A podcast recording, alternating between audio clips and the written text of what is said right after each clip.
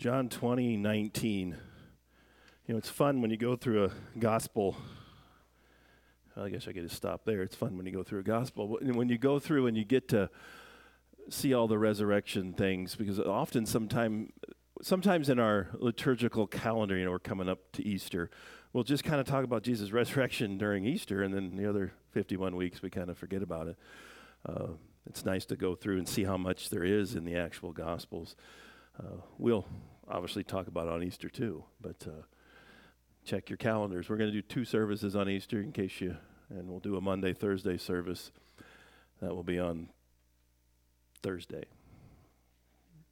Hence the name. So we're at. Uh, remember last week we talked about uh, and read through those texts where Jesus uh, uh, was not in the tomb. That's the first part of John 20. Uh, we find an empty tomb, evidence for the resurrection. Uh, but he does actually appear to Mary Magdalene, which is really the first person he appears to. Uh, when we look through here, we're going to get a few more appearances. Uh, all, John doesn't have them all, uh, they're in other places. So let's start in verse 19 and get a few verses going here. On the evening of that day, the first day of the week, the doors being locked where the disciples were for fear of the Jews, Jesus came and stood among them and said to them, Peace be with you. When he had said this, he showed them his hands and his side. Then the disciples were glad when they saw the Lord. Jesus said to them again, Peace be with you. As the Father has sent me, even I am sending you. And when he said this, he breathed on them and said to them, Receive the Holy Spirit. If you forgive the sins of any, they are forgiven them. And if you withhold the forgiveness from any, it is withheld. So Jesus appears to them night bet- between or behind locked doors here. It's the same. It's the first day. This is uh, we've already had four times. If you piece this together from the Gospels, we're actually going to look at Luke on uh, Easter week. But the first one we already talked about last week. This was in the morning, actually before the sun had actually come up. That he appeared to Mary Magdalene. We know there were other women with her that he appeared to also uh, soon after that. We find that out in Matthew 28. So that's the second one. We also know that he, he appeared in the afternoon to two disciples on the road to Emmaus. And we're going to hit that text on Easter. And then we know also before this meeting with the 11, he appeared to Peter alone. Now, we don't have this stated in detail, uh, but it's implied. First of all, in 1 Corinthians 15, if you go 1 Corinthians 15, 3 through 8, it has kind of this little uh, statement of faith about who Jesus is.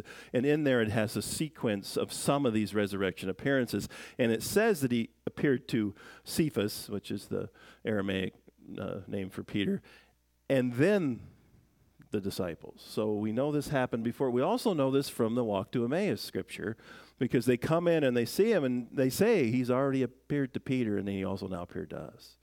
We don't know when this was. It's kind of odd. You look at that, you're like, maybe that you would want put more in here, but it's not in there. Uh, why? I don't know. We apparently don't need it. We, n- we have enough uh, with what we have here. So Jesus comes and appears to them, and you can do what you want with this. I mean, I think most people would assume that he kind of appeared out of nowhere, as we might say. Uh, we don't know if that's an attribute of a resurrected body, or you know, because it is Jesus. I mean, I don't know. I think about, maybe you do too, about what will we be like in the new heaven and the new earth. All who believe in him, you know, sin will be gone. We'll get what Paul calls spiritual bodies. And I don't know if you can just pop in on somebody like that. Uh, that might just be a Jesus thing. Uh, uh, we're not really given a lot other than just trust that it'll be wonderful. You can read well, 1 Corinthians 15, but you can read Revelation 21. It's kind of nice uh, of what, what we look forward to. But he comes to them and he gives them this normal greeting. Um, it's something you'll see in Jewish uh, circles even today. Shalom Aleichem. Uh, it's one that he probably had said to them a number of times. So I think what we're seeing this, the appropriate response back is always Aleichem Shalom. And we had to do this when we were, it's been 20 years ago I was in Israel, but this is, this is what you were supposed to say to someone. It's a very nice greeting to say. Uh, so I think he, he's trying to alleviate their fears. He's trying to have them understand that this is really him. There may be a little bit, remember last week, Mary is distraught, crying, Jesus says to her, "Who you're, you know, who are you seeking?" And she doesn't know it's him. And then he says, "Mary." Remember that? And uh, we think, more than likely from the text, that she, he had said that to her a lot. And when he said that, oh, that's this is Jesus. And I wonder if this is what's going on here. You know, if he, he said Shalom Aleichem, and they're like, oh, this really is him. Might be what's going on here. Uh, we're not sure. But this is a formal greeting that you see. You see it way back in the Old Testament. The tradition goes, God Himself even uses it. It's the idea of a way. It, the shalom word, we, we, we, we have that word. You've probably heard that.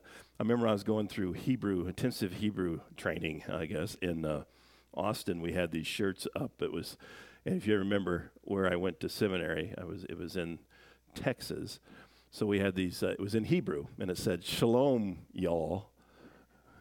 But it was in Hebrew characters, you know, Shalom, y'all. So actually, I say to you, Shalom, all y'all.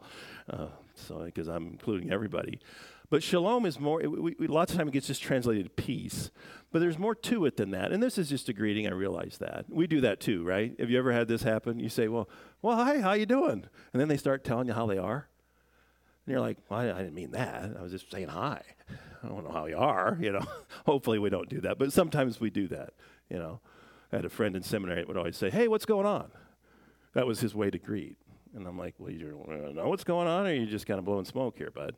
Um, and so, but I think this is more meaning that shalom is is it, it, the root word actually has a it's like completeness, contentment.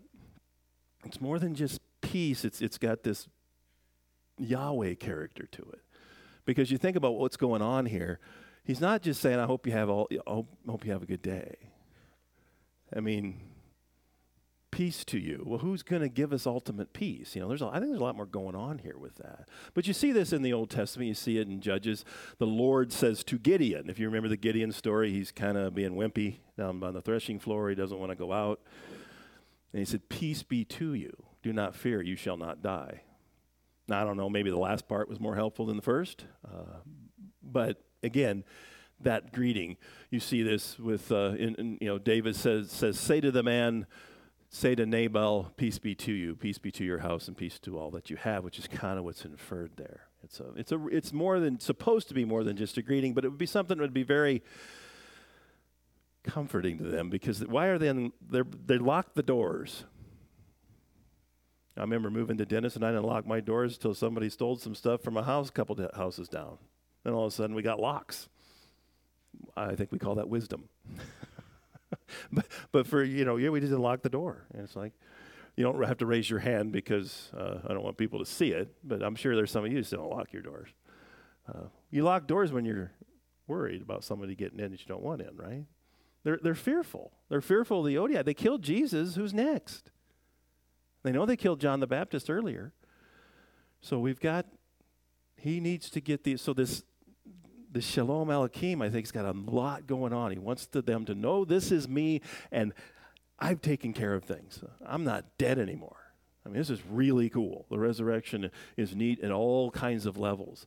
He wants to put their fears to rest by showing them that this is indeed him. And that's what the Gospels are trying to do. We, we had that last week, all these supposed theories of the empty tomb, you know, why it could happen, you know, that he wasn't really dead, that he just looked like he was dead, that there was a twin, there was a replacement, that all kinds of different things. You know, just logically, the best inference to the most likely cause is that Jesus rose. And he's trying to show this is really me, this is not somebody else. He's trying to get them. This is the one that taught you. This is the one that died.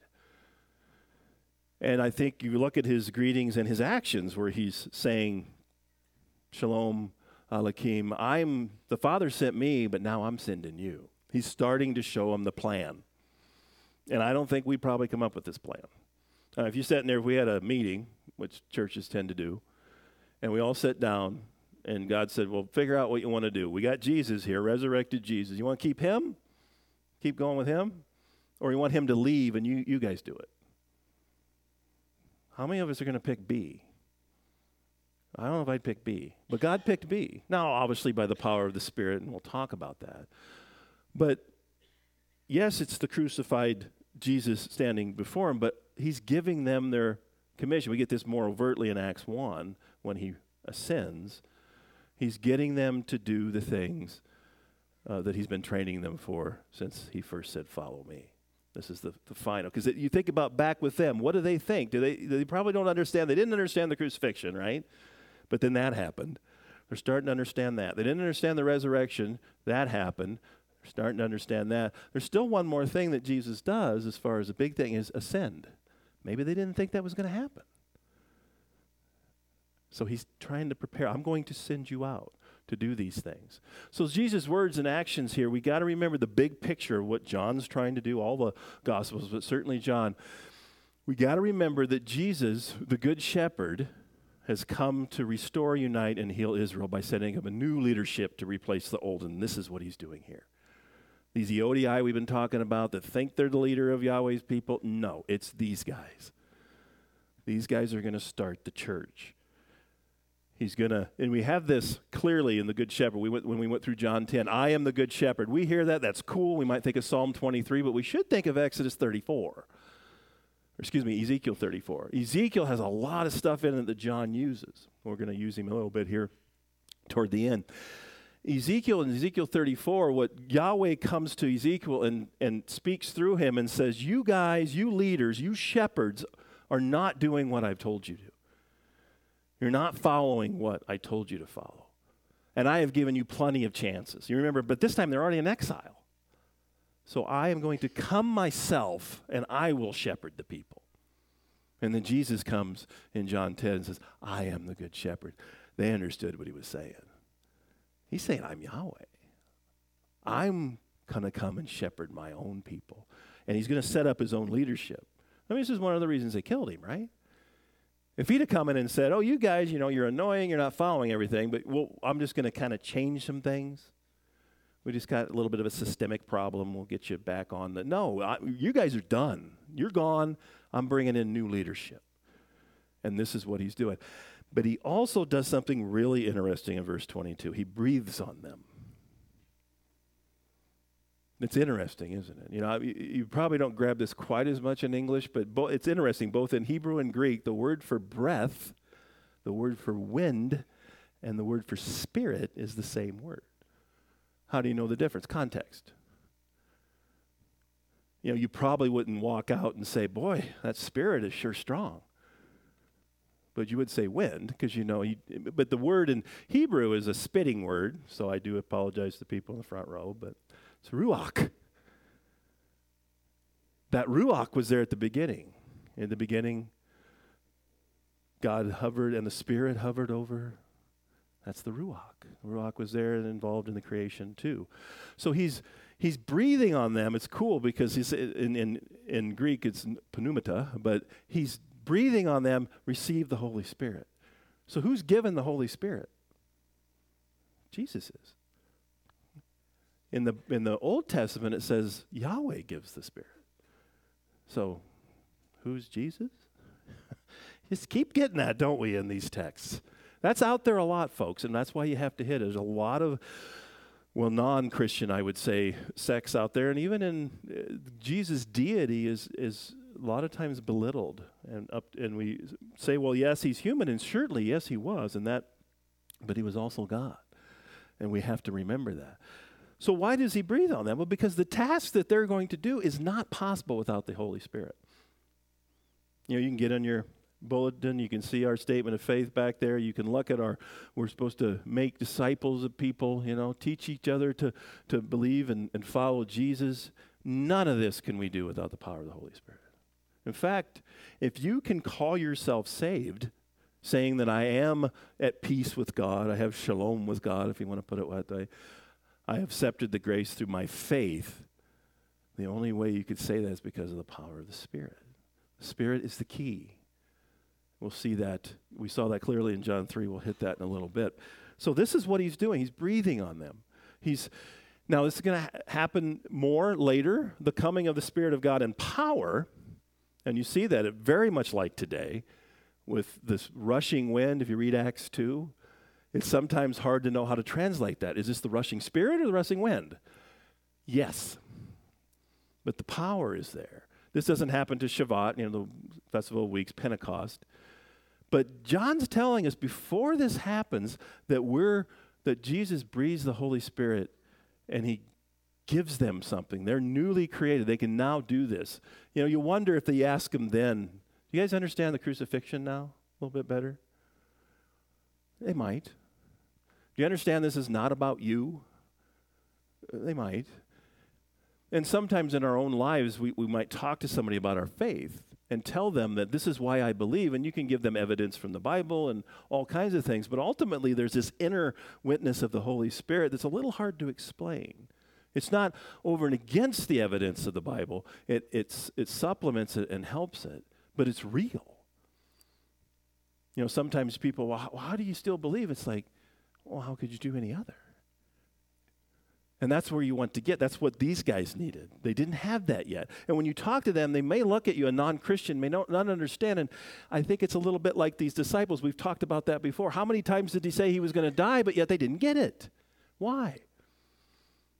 Because they didn't have the Spirit. They couldn't completely understand the important things. And that's what he's kind of starting up here. Now, you think about it. How did Adam and Eve become living beings? Ruach. Spit. Ezekiel, if you remember this a little bit later, Ezekiel, you probably heard of the Valley of the Dry Bones. That sounds like a pretty good song. Is there a song like that? I don't know. We'll look it up. You have these dead bones, and Ezekiel is told to prophesy, give them the words of Yahweh, and the sinews come on and be an interesting movie uh, to see all this. Be a lot better than those stupid zombie movies out there. I still don't get it. If you're undead, uh, if, if you're, uh, how could you be undead? It doesn't make any sense. I think the undead movies are made for the unsmart. I really do. I think they're. no, if you enjoy them, go for it, I guess. But but the undead, wouldn't that be living? I, I thought I was undead, but what do I know? Um, I can't figure that out. But this was these people are, are dead. It's a metaphor, but you think about that the wind comes. Again, when you're reading, I almost wonder if we should translate that spirit and it comes it's, it's a picture of what happens in a soul, a dead soul when the spirit comes in. And it doesn't take any effort on all part other than to say I, I repent and I want to follow you. You know, that's in, in the background here. Jesus is breathing in the apostles in a different way. He's, I don't know if this is the time we could say they were saved now. I think that might have already happened. But now they have what they need to do what God told them. And you have to have this. That you think, well, why do we get the Spirit? To make us get through tough times. Yeah, I think that's one thing. To help us understand Scripture. Yeah, I think so. To comfort us, to be beside us but to guide us into what we are to do for Him and to help us do the things that we're commanded to do. You know, it used to be, and they're still out there. I, I don't watch new movies as much, but you've got that little, the dude with the little wings on one side that tells you to not do it, and the dude with the little horns on the other side. You know, they're usually really small, and they look just like the person. Well, the dude with the wings, eh, as a metaphor, that's the Holy Spirit. That's the Holy Spirit. He will convict us of our guilt and point us to Christ. You know, and the thing is, different than the movies where it's like, don't do that, because you always say it really high because they're really little. It's why don't do that? Well, we've had that. You had that in John 14, right? If you love me, keep my commandments. Don't do it because we sometimes Christians do that. I can't do this because I'm a Christian. I really wish I could. You know, it's not the way we do it. You know, it's like when do we get to the point when it, it, and you do that with worship too? Did you come today because you had to worship, or did you come today because you wanted to worship? And if you can get to that second one, now we got something going. Did you serve God and, and, and want to follow his commandments because you love him or because you don't want to get thrown in hell? You know, Second one's not horrible, but it's not the main thing. So that's what he's doing here. He's, he's, he's, it's, I don't think this is salvation receiving of the Spirit. It's a giving them uh, the ability to do what, what God has told them, an obedience way. And if we try to be obedient without the power of the Spirit, we got no way to do it. And one of the main ways he does that is remind you. What do you think he reminds you of? He reminds you of the books he wrote. So read them, know them, you it's hard to remind people of things they never read.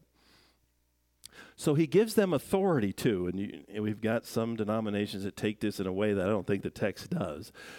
He says, If you forgive the sins of any, they are forgiven them. If we withhold the forgiveness from any, it is withheld. Now, I suppose you can interpret this in different ways, but what you really have to do is how did it work out in Acts? Did you have these guys running around and say, Hey, you, forgiven? You, nope, don't like you and just kind of willy nilly handing stuff out and having booths there. come in, I'm sorry, okay, you're going to heaven. You know, I mean, no. What did they do? What does Peter do when he gets the Spirit?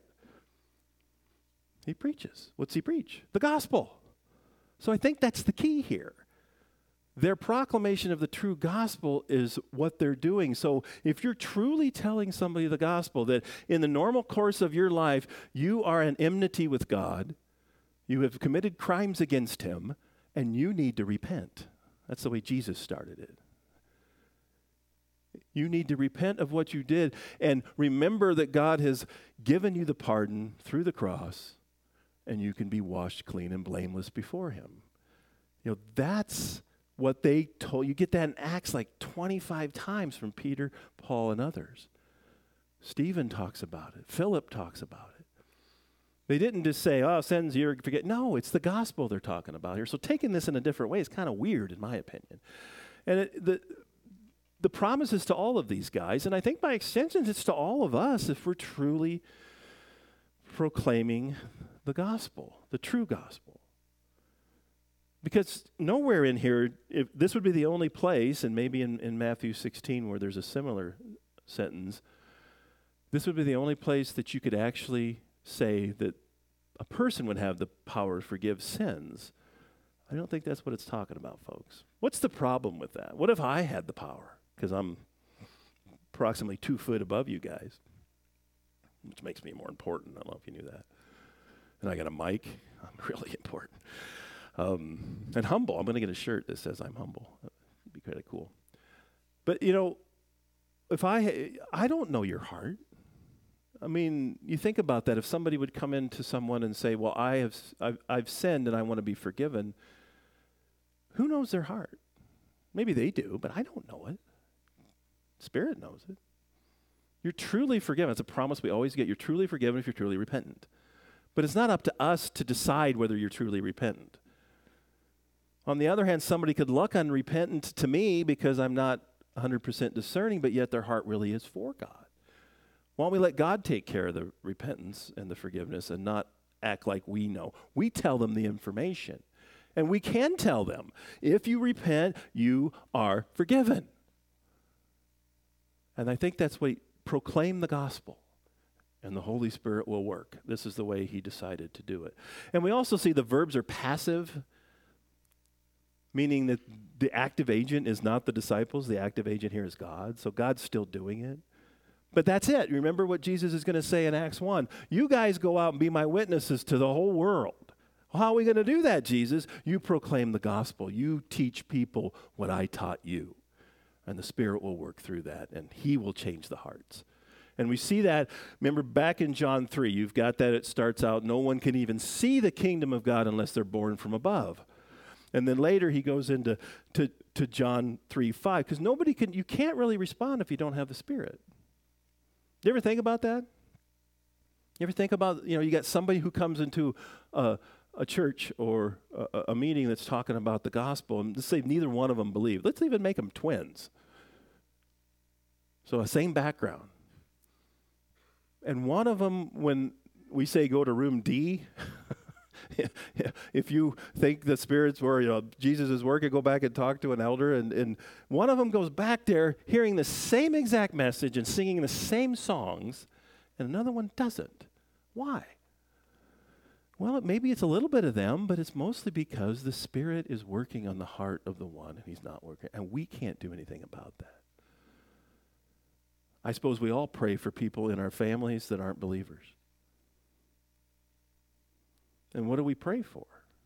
We pray that they'll be receptive, that they'll realize they're guilty before a holy God and accept the grace and have peace with Him. But we can't make it happen.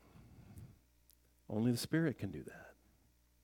Those who don't respond obviously are left in their sins. You see this in John 3 5. Jesus answered, because Nicodemus a little bit clueless there. How can I enter into my mother's womb again? He doesn't get the spiritual connotation of this.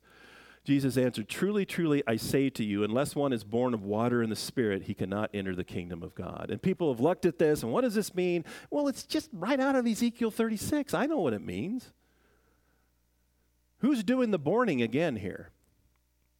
The Spirit. So these are metaphors. The water metaphor is a metaphor for the Spirit. My opinion has zero to do with baptism. And why do I think that? Let's read Ezekiel 36. I will sprinkle clean water on you.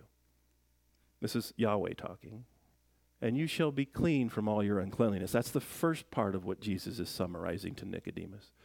And from all your idols I will cleanse you, and I will give you a new heart and a new spirit I will put within you. That's the second part he's talking about. And I will remove the heart of stone from your flesh and give you give you a heart of flesh, meaning open. You know, remember hardened heart doesn't get the spirit, soft heart does.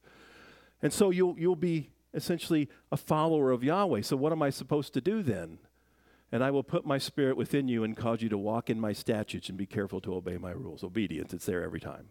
If you love me, keep my commandments. This is what Jesus is talking about the Spirit working in the hearts of people. And it's not about us doing some sort of ceremony to save you. We can't, ceremony doesn't save you. It didn't back then, it doesn't now. It's true faith that saves us. And it's pretty clear. I mean, you read those, you look at those two together, this is really easy. You will understand the New Testament better if you've read the Old. And the, the beauty we have is we have these beautiful things called study Bibles. And any good study Bible should have a reference to Ezekiel 36 from John 3. So let's, we get one more. Meanwhile, back in the upper room, Verse 24. Now, Thomas, one of the twelve, called the twin, was not with them when Jesus came. So the other disciples told him, We have seen the Lord. But he said to them, Unless I see his hands, the mark of the nails, and place my finger into the mark of the nails, and place my hand into his side, I will never believe. Eight days later, we kind of think of that's a long time in this case, because all the appearances up to this day have all been on the first day. His disciples were inside again, and Thomas was with them. Although the doors were locked, Jesus came and stood among them and said, Peace be with you. Shalom Aleichem. Then he said to Thomas, Put your finger here and see my hands, and put out your hand and place it in my side. Do not disbelieve, but believe. Thomas answered him, My Lord and my God. Jesus answered him, or said to him, Have you believed because you have seen me? Blessed are those who have not seen and yet have believed. So, this is what we call post mortem appearance number six. It's the sixth time Jesus has appeared to someone, as far as we know from the gospel accounts. Eight days later, which includes Thomas. So, this one that he breathed on him, Thomas wasn't there. He w- and where was he on day one? One wonders. The text doesn't say. I'm like, did they send him out to get the food? They should have done the Grubhub thing, right? Just bring it to your house and done delivery. And we don't know. I mean, obviously, God knew. And it had to be a little hard. You know, Thomas indicates he needs to experience the resurrected Jesus with his own eyes to believe that he has risen. And what we do in the history of this text is throw him under the bus and rake him through the coals. And it's like, wouldn't you do the same thing? There's probably more a lot going on here than just doubting. Think about this Thomas was the only apostle that Jesus hadn't appeared to yet.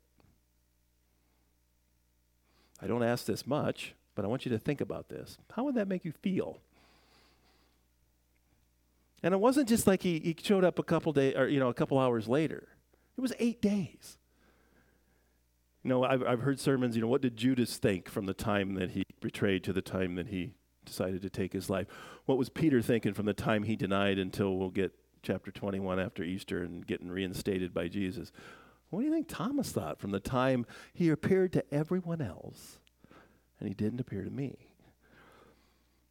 The text really doesn't say. It seems like Thomas is more concerned of doubting that maybe they really saw him. And that's one of the other things that's there. You want another uh, supposed reason for the empty tomb is hallucination. A lot of hallucinations, but they're out there. And again, I suppose that's possible. It's not probable. Because these guys, when they start teaching and writing, they don't look like a bunch of dodos. Um, they seem very lucid and very precise and clear in what they're talking about. So it seems to me his core doubt, doubt was the words of his compatriots, although he obviously questioned Jesus' prediction that he was going to rise again, but so did the rest of them. So, Thomas, what do you do with him? I guess you just do with what the text does. You just notice that, you know, pretty much all he wanted is what they had. Really wasn't asking for extra. You know, I suppose maybe a little. He wants to put his hands and he wants to really sure, but really, he pretty much is saying, I want to have what you guys had. And I think that's the way you want to couch this, because this is a contemporary problem too. When we tell somebody about the gospel, don't make it that they have to come to it the same way you did. They have to have the same experience you did. Everybody's different. Some people can come, like think of Paul. That's an interesting experience. Jesus appears to him, knocks him on the ground, blinds him for a couple days. That's not typical, folks. And you don't have to have that same experience. I mean, it's interesting to, and I know some of your kind of faith experiences. You know, mine was more intellectual than it was. It became very, you know, hard too. But it started with what we call apologetics. I started thinking this start this stuff makes sense. It wasn't just that, I realized that, but everybody's coming to the Lord is different because everybody's different. Um, so don't make your method of coming somehow the way everybody else has to do it. I think that's what Thomas is doing here. I want just what they had. Well, Jesus gives him what he needs. Notice he he says, "Put your finger here." I suppose he's going like this. Uh, See my hands. Put your put your hand. Put it put it here. You know, we do this. Usually, war war guys do this. It's like, look at this scar. Look at this here, the barbed wire thing. You know, because if you're really messed up on your body, you're really manly. That's how it works. I think that's probably true. But he's not. He's, this is really me. And he gives him. And I, if you look at this, it just says, "Don't disbelieve, but believe." If you look at really the way it is in Greek, it's cease from becoming an unfaithful one and trust me. It's, it's really, you're going down the path of not believing in me because you're not getting what you want. And that's part of the problem now. If somebody tells you to come to Jesus because you'll get you what you want, that's not the gospel. You'll get what you need. And as we grow in dis- as, as disciples and understand the word better, pretty soon what we want is also what we need. That's, that's the key, isn't it, of being a true disciple, when our desires line up with God's. And then, as the proverb said, we will get those desires because they line up with what He wants. So He just wants the same evidence. He gets the same evidence. But you get this line Blessed are those who have not seen and have believed. Why do you think He said that? I think He said it because that's the way it's most going to be for most of us. Jesus appearing people and showing that he really is not the normal method of becoming a believer. I've never seen Jesus, only on TV. I mean, you don't need it. The Holy Spirit, the Word, gives it to us, and I think that's key.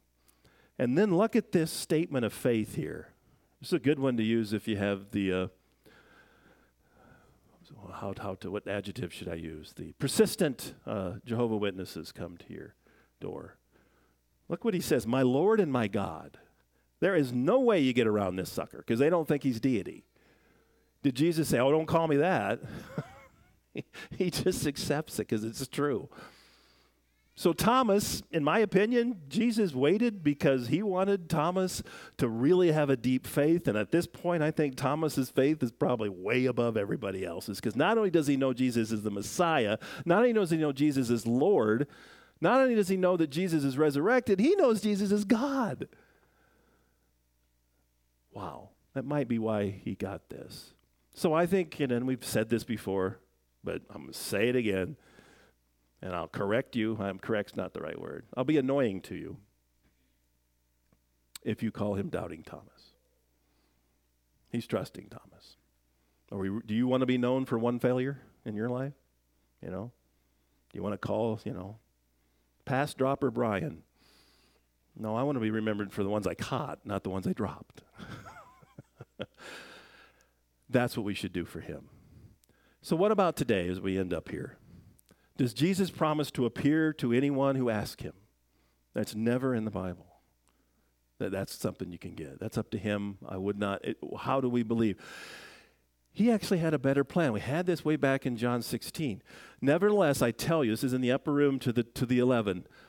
I tell you the truth, it is to your advantage that I go away, for if I do not go away, the Helper will not come to you.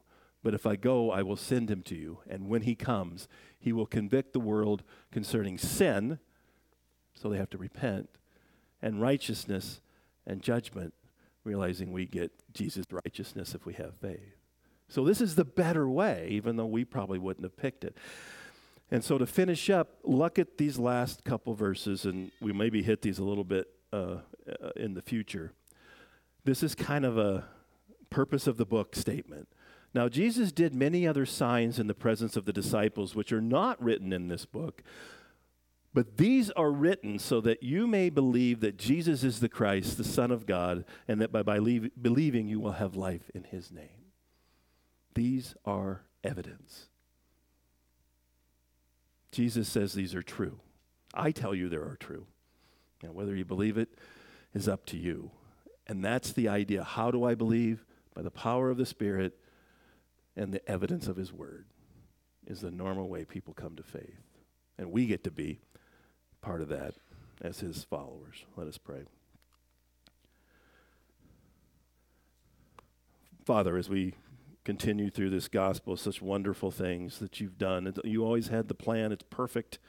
Just because we don't completely understand it, or maybe in some cases don't like it, doesn't mean it's not what we need to follow. May each one of us want to have the desire to know you better through the power of your Spirit, which means being in your word, worshiping, praying, and serving with other Christians as much as we can. May we be obedient to you, showing our love to you. Amen.